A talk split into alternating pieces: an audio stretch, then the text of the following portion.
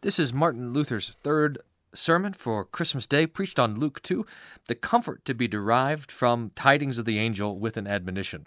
You're listening to the Luther Sermon Podcast, and this is Pastor Bryan Wolfmueller of Hope Lutheran Church reading Luther's sermon. Uh, from the Hauspostil, which was published in 1884 in Columbus, Ohio by Schulze Publishing and is in the public domain. For the previous sermons, please visit www.hope-aurora.org and click on the Luther Sermon Podcast to listen to Luther's first two sermons for Christmas Day. Here now is the third. Now that we have heard the glad and glorious tidings of the angel concerning the birth of the Lord our Savior, it behooves us to see to it that this proclamation may not have been heard by us as though it were a story of everyday life, which when one heard once heard satisfies us since then we know all that we need to be know, to know concerning it. Alas, the greater portion of mankind thus hears the word of God, regarding it no more than human sayings, the mere hearing of which is sufficient. We ought rather to be such hearers and learners as the angel admonishes not only the shepherds to be, but all men for whom the Saviour is born, so that our hearts may with great joy accept and retain the message of this birth. This, indeed, we see the entire multitude of the holy angels rejoicing and gladly singing of this deed of God, although it did not happen on their account. Thus also the shepherds do. They are not content with having seen and heard the angels, but immediately, and yet by night, in order that they may might so much the more rejoice at this story, go to seek and to find the little child in the manger, whereby they receive consolation and happiness, and increase these to such a degree that wherever they go, they repeat these tidings with much joy and from their heart give thanks unto God and praise Him for these things. Mary also, the mother of this little child, as the evangelist tells us, with much joy, kept all these things and pondered them in her heart. Such hearers of these tidings God desires us to be. In no other way can they be advantageously or happily heard. Those persons must surely be unhappy and accursed, as has been stated above, who derive from these Christmas tidings neither joy nor a desire to amend their lives, and who no more believe them nor derive benefit from them than does the devil with his angels, who also know these events full well, but only to their condemnation. With these tidings the angel has given us so much that the entire church has enough in them to preach and to learn until the end of time. It is certainly proper and also highly necessary for us to study them with care, and by diligent contemplation so impress them upon our hearts and ponder them that we will never forget them, thus making many a sermon from this one glorious sermon of the angel. It contains so much of fire and fuel that it is able at all times to ignite and warm afresh our cold hearts. Yea, it is such a spring and fountain that it can always assuage our panting and quench, and quench our thirst as a living stream of water unto eternal life. And this we have both a sure comfort and defense against all affliction and fear, as well as the necessary admonition to shun a false security and to avoid forgetfulness of this great divine blessing. All this, however, is compromised in the saying of the angel which we have heard, For unto you is born this day a Saviour, which is Christ the Lord. This is the chief treasure which causes joy, truly great and heartfelt, to all those who desire to be happy, that is, to possess the grace of God, peace of conscience, and the sure hope of eternal life. To such the angel speaks and says, Fear not, for to whom else could these words be said? Or why should God, through these tidings of a Saviour born, exhort to joyfulness, if they were not spoken to such hearts as are miserable, sad, without cheer or joy, and engulfed in tribulations, fears, and despondency, as though God were still angry with them and about to hurl them into the abyss of hell, with which the saints and pious hearts are ever and anon troubled? For these feel their sin, their conscience accuses them, and they know that they cannot be acquitted before the judgment seat of God. Sin is the principal cause of all terror and fear of God. For if we were free from it, we would not need to fear the wrath to come, nor death and hell, nor would we attempt to flee from God. With our timid, sad, and wavering hearts, we confess ourselves guilty, as indeed we are, and are unable, on account of our sins, to approach God, from which fear no power on earth can free us. The wicked may perhaps, for the time being, not experience this feeling on account of the obduracy of their hearts, yet neither are they entirely free from it, and it will unexpectedly come upon them to hurl them with the force of thunder and lightning into the abyss of hell. The pious, however, will constantly be burdened and troubled by it, and can find no relief in themselves, nor can anything on earth comfort them when this terror is upon them. for it arises from their own heart and conscience, which feels the wrath of God. Such a condition as this will bring about despair, and death and hell will prevail if Christ, with his word, bring not consolation and light into the cheerless heart. Hence, no one can find relief in the pleasures of the world, nor in external temporal possessions, for all these are in themselves not pure, permanent, but always contain more gall than honey the highest pleasures of this kind being mixed with discontent and ending at last in bitterness. Another consolation must be sought. It is not found on earth among men, but cometh down from heaven, and is revealed alone in this child. This is pointed out to us by this heavenly preacher, not, however, as the Jews expected to hear the tiding of the Messiah, which would have been to this effect Unto you is born this day your King and Lord, who bringeth you much gold and worldly pleasure as your heart desires. No, he, he declares, to those I do not preach who find their happiness in these things, but otherwise are free from fear, who know and feel not but the terror of the wrath of God, nor the dread of hell. Unto you, humble shepherds, and your kin, disconsolate in your wretched conscience, seeking aid in such distress which none on earth, neither with money nor with wealth, nor aught else of this world can grant, that you might be happy and rejoice in God, unto you I preach Yea, unto you I am sent to bring the tidings that now you have a Saviour, that now your heart may be glad and leap for joy. Unto you he is born. And as the prophet Isaiah chapter 9 saith, Unto you he is given. He shall and will be yours entirely, your Saviour indeed, who will free you from all the fear, terror, and distress which has overwhelmed you. Judge now for your, thyself from this announcement of the angel how God in heaven, full of majesty, approached thee how, through boundless love and compassion for thy great misery and woe, without any merit of thine own, while thou wast in sin, he sent down his only begotten Son, born of a virgin, telling thee, Behold, this is my beloved Son, born and given for thee, to be thy Saviour, comfort, aid, defence, and happiness. Judge, I say, from this as to the disposition of God toward thee. Ask thyself the question whether thou or any other man who are all unjust and sinful wouldst or couldst wish within thy heart that death or any injury might befall the person to whom thou givest thine own and only child with all his heritage. Surely not. He must be a person in whom thou wouldst have confidence, and to whom thou wouldst feel thyself much attached, for a father would much rather confide to another his wealth and all, his, all he possesses than his own child. We therefore see in the Son of God, born and given unto us, the unspeakable love and mercy of God toward us. He is born and given to those who will accept him and who desire to rejoice and be comforted in him. Through this great benefaction and gift, God manifests to us in the clearest manner that he will no longer chide nor condemn us. Yet, in view of all this, the timorous heart will say, But I am not good.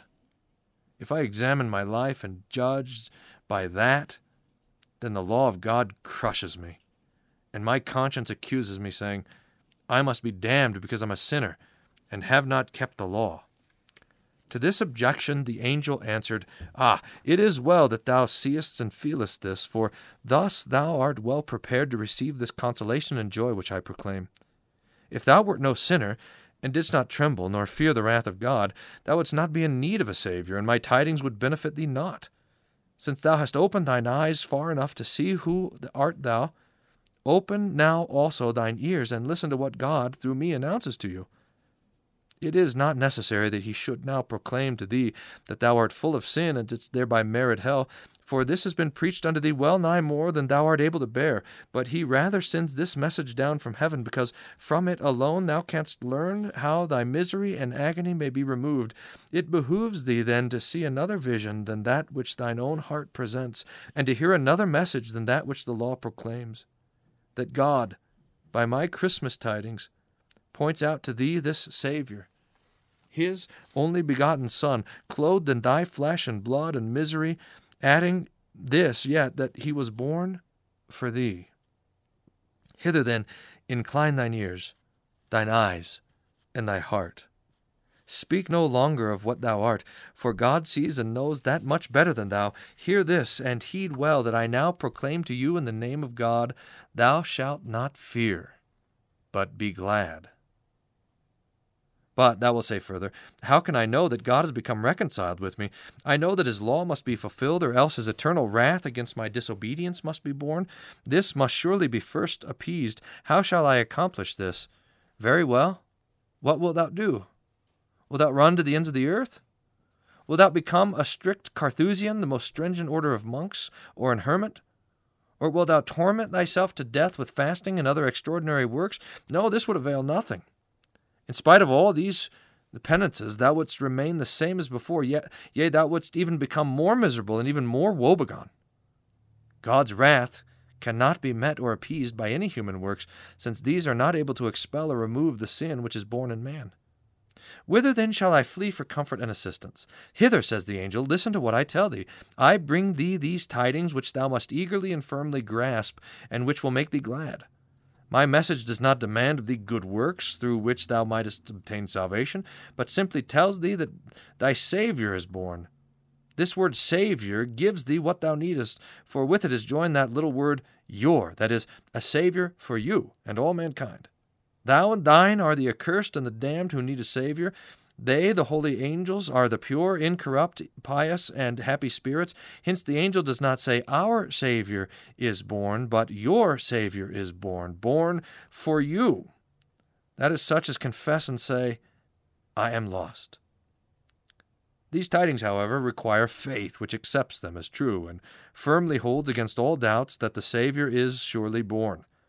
This faith quiets the heart so that thou wilt not charge God with falsehood through thy unbelief, as they do who refuse to believe and thus lose their Savior, where this faith is wanting, Christ as the, the Son of God is denied by those who will not confess their sins nor acknowledge him as their Savior, as well as by those who feel their condemnation and confess their guilt, but do not faithfully receive the consolation that Christ is their Savior. Consider well what thou dost in this regard. If thou wilt not have this Saviour, but fanciest that thou canst by thine own be thine own Saviour, or that someone can save thee, then go on. Ere long thou wilt discover thy mistake. If thou, however, confessest that thou art in need of this Saviour, but will not trust the declaration of the angel, preferring to torment thyself with thy sins, and to wait until thou canst free thyself from them, and then thou doest greatly err and deprivest thyself of thy comfort and joy. If thou couldst help thyself, the angel would have to make another announcement, and would have to style thee or other men the Saviour, not Christ.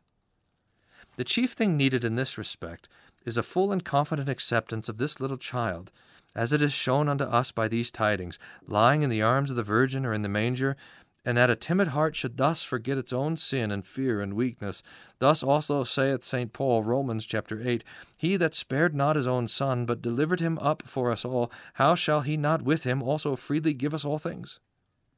In these words, St. Paul explains these tidings of the angel and derives great comfort from them. God delivers up for us his only begotten Son, that he should become a sacrifice for us, and bear the severe wrath of God which we had merited, yea, that he should pay our debt with his own person and life, that we might obtain grace and eternal life.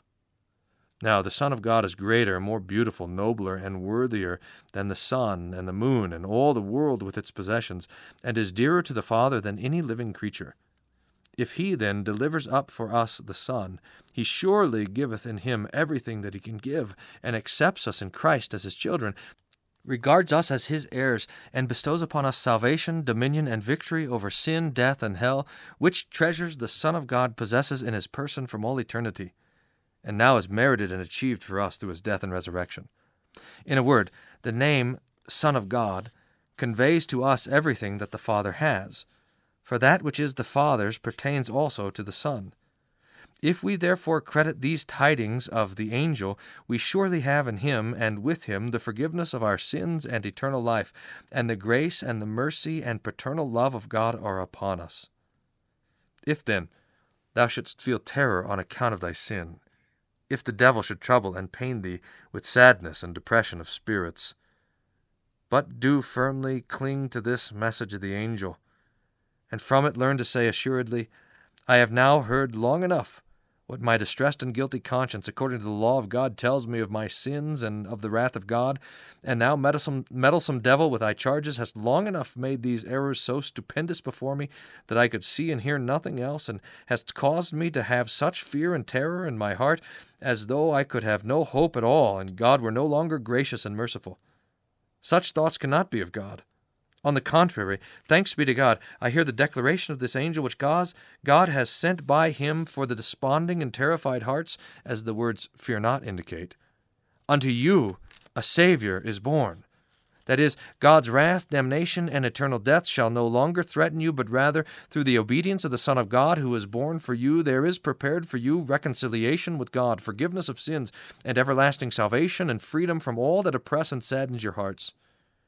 To make this sure, the angel adds in full words, For behold, I bring you good tidings of great joy, by which he orders me in the name of God to dismiss all fear and mourning, and to resist the doubts of my flesh and blood. It is my duty faithfully to accept these tidings and to be comforted by them, for I know that they are God's word and will. Whatever else is told to me in opposition to this, I shall not believe but will condemn it as a lie of the devil, who desires by means of my own heart and thoughts to frighten and seduce me away from my Saviour, so that I also, like Satan, can have no joy or comfort in this blessed birth. From this follows that all downcast hearts which tremble at the wrath of God, and are thus broken and crushed, and which torture themselves with their own thoughts, and seek relief from their suffering in themselves or in others, should learn to judge such thoughts and to ward them off as poisonous and fiery darts of Satan through that faith which accepts these tidings concerning Christ. The conclusion and confession will be It is true, I know it well, that I am a poor sinner, but from this it does not follow that Christ was not born for me in my salvation, that I should not be comforted and rejoice at this birth, nor regard it as my own treasure, or that I should remain in fear and trembling, lest God should forever chide and finally condemn me. This is thy story, thou doleful liar of hell. God Himself speaks to me otherwise through this angel at the manger. He says, I shall no longer fear nor be sad, since my Savior is born, since God gives me His well beloved Son, and invites me at this birth to hear naught but what brings joy and cheer, of which the angel and the heavenly host, with a loud and happy anthem, are heralds to me and to all people. It is indeed an unspeakable blessing of my Father in heaven that He has caused this to be proclaimed to me, that I might thus recognize His love and purpose. It is therefore my duty firmly to believe this and to manifest my gratitude, for I know that such tidings cannot be false, that there could be no greater contempt or blasphemy of God than to doubt their truthfulness or reject them. Such doubts of God's word come from thee, thou accursed devil, and it is thy endeavor to make us poor humans human beings also guilty of such blasphemy. Through these tidings of the angel, the Holy Spirit desires to be efficacious in us. And surely, if the heart accepts them, there is a power in them to work consolation and such joy that the insinuations of the devil, the fear of death, and the shuddering and terror of conscience can be overcome, so that faith can joyfully boast with St. Paul If God has given me his own Son, how should he not with him give me all things? If I possess the Son, who proceedeth from the Father, then I will have the Father also, and all his blessings. Nor can hell, nor the devil, nor death, nor any misfortune deprive me of such treasure, as St. Paul continues to say, Romans 8, Nay, in all these things we are more than conquerors through him that loved us. That this consolation is true and sure, we Christians do not doubt in the least, since we know that God sent his angels from heaven to preach it and to admonish us to rejoice in it. God has furthermore borne witness to this with many convincing testimonies, but principally through this greatest deed of all, that he clothed his own Son in our nature. Christ our Savior himself became a witness of this and ratified it by, the, by his suffering and death. No one can be deprived of this comfort unless he fails to receive it in faith, and thus puts it from him. For this gift of grace and life in this newborn infant, the Son of God, is eternal and endures as long as the Son of God, and his Father everlasting. Therefore, whosoever has him will also live in eternity. Although, on account of our weakness and natural infirmity, we may now and then lose sight of this truth and be troubled with doubts and despondency, let us ever strive to lay hold of it again and never follow the example of those who deny and blaspheme such divine grace and heavenly treasure. How miserable is the condition of that man who cannot hear these tidings! Yet how much more unhappy he who hears them without appropriating them to himself!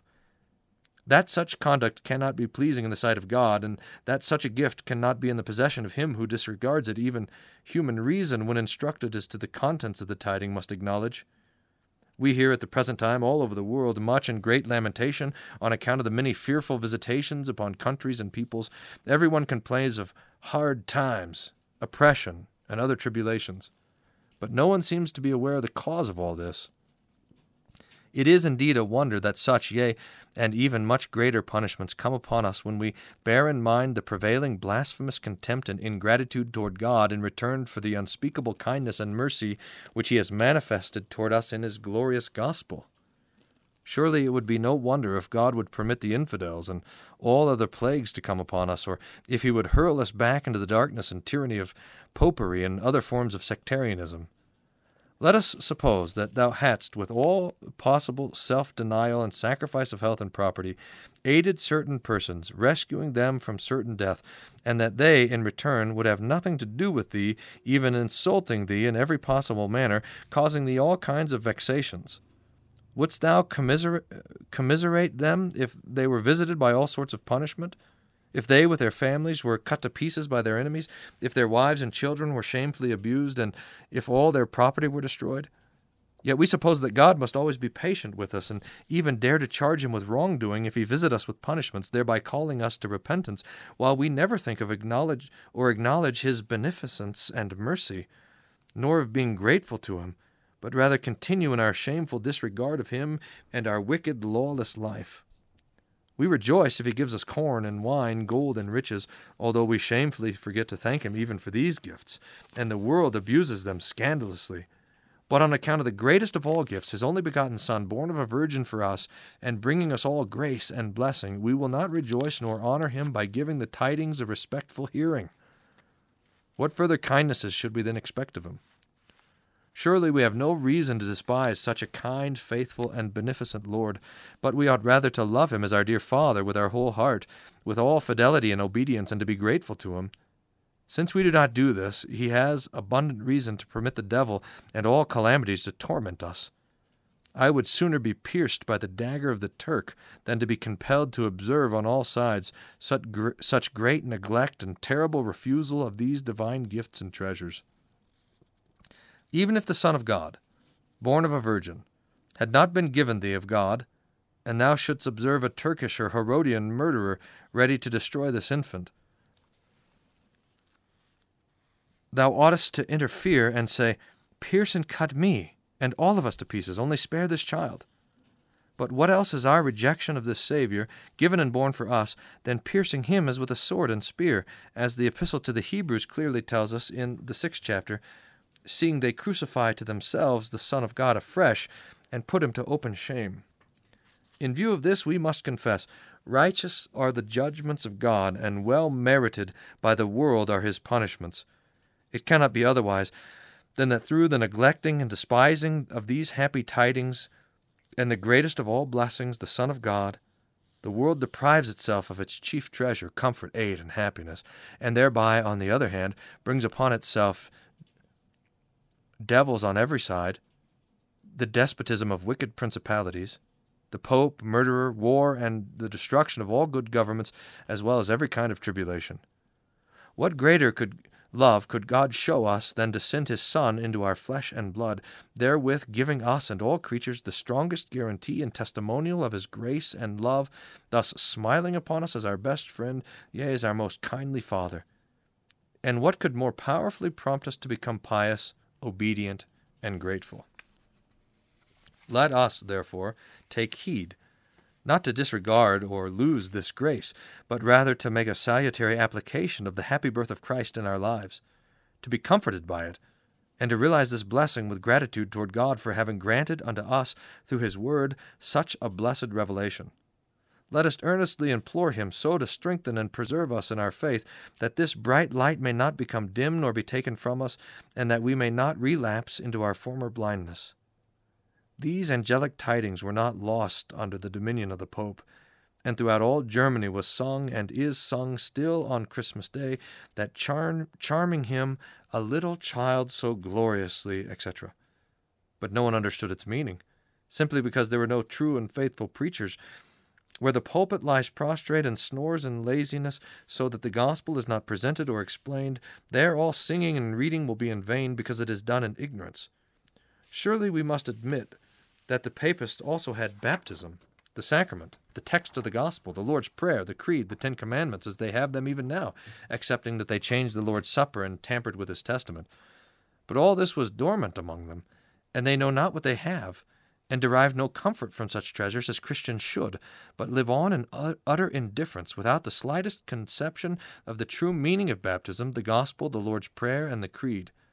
Hence they know not what they say or sing, but busy themselves with their buffooneries and juggleries, with their ceremonies and ritual, rituals, carrying on an extensive trade with their masses, consecrating salt and water, fumigating their altars, filling their churches with vo- vocal and instrumental music, by all of which nobody is either instructed or comforted or converted.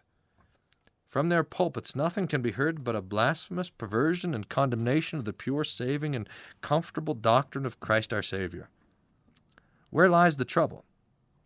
It is evident that the preachers are at fault, whose duty it is to arouse the people, and to open their ears and purify their sight, to preach with care and diligence the pure doctrine, that they may understand what they hear, read, or sing.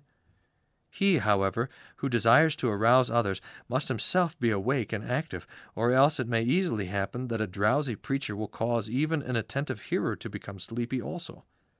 See what happened to the Romish Church. There they sat in a garden filled with roses, in all ease and sumptuousness. Both preacher and hearer slept and snored, so that they understood naught of the tidings of the angel, though now and then they sang and read concerning them. In the gospel, they read how this Savior was born, and in their churches they sing, If this child had not been born, we would all have been forlorn, etc. And yet they go and call upon the Virgin Mary, fast, celebrate festivals, and honor the saints, do penance, order, and hear masses, etc.